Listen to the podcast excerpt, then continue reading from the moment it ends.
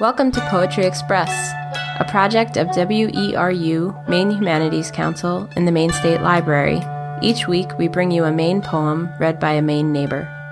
This week's poem is Year After Year We Visited Alabama by poet Crystal Williams, read by Jonathan Beale. This poem was recorded at the Poetry Express event held at the Belfast Free Library.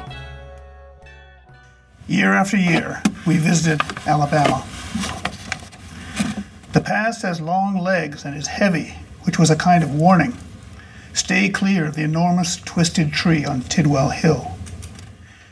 To we cousins, the tree, tree seemed fabulous, a grand old heron, wings stroking eternity, the southern vista below it so soft and innocent, so dramatically green. We were dazzled. From there, our lives unfurled hypnotically before us. We could be doctors and principals, actresses and mayors. We wanted to escape their watchfulness and murmurings, their relentless apprehensions that seemed to want to rein in everything we did our unruly hair, our clothes, our brash voices and sauce, even our childlike curiosities. So we'd climb up, lay on Daisy's ancient red quilt, play word games, dream up novellas about a mutant boll weevil named Bullwinkle. Lament missing summers in Detroit with our friends.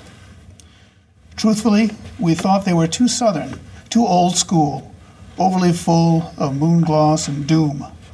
In our imagination, the past had no place among us, certainly didn't have heavy legs, wasn't resting on our shoulders, and wasn't hanging from a twisted tree we also mistook their burgeoning pity for disapproval. The weight, the growing tightness on our shoulders as ephemeral and of only that place.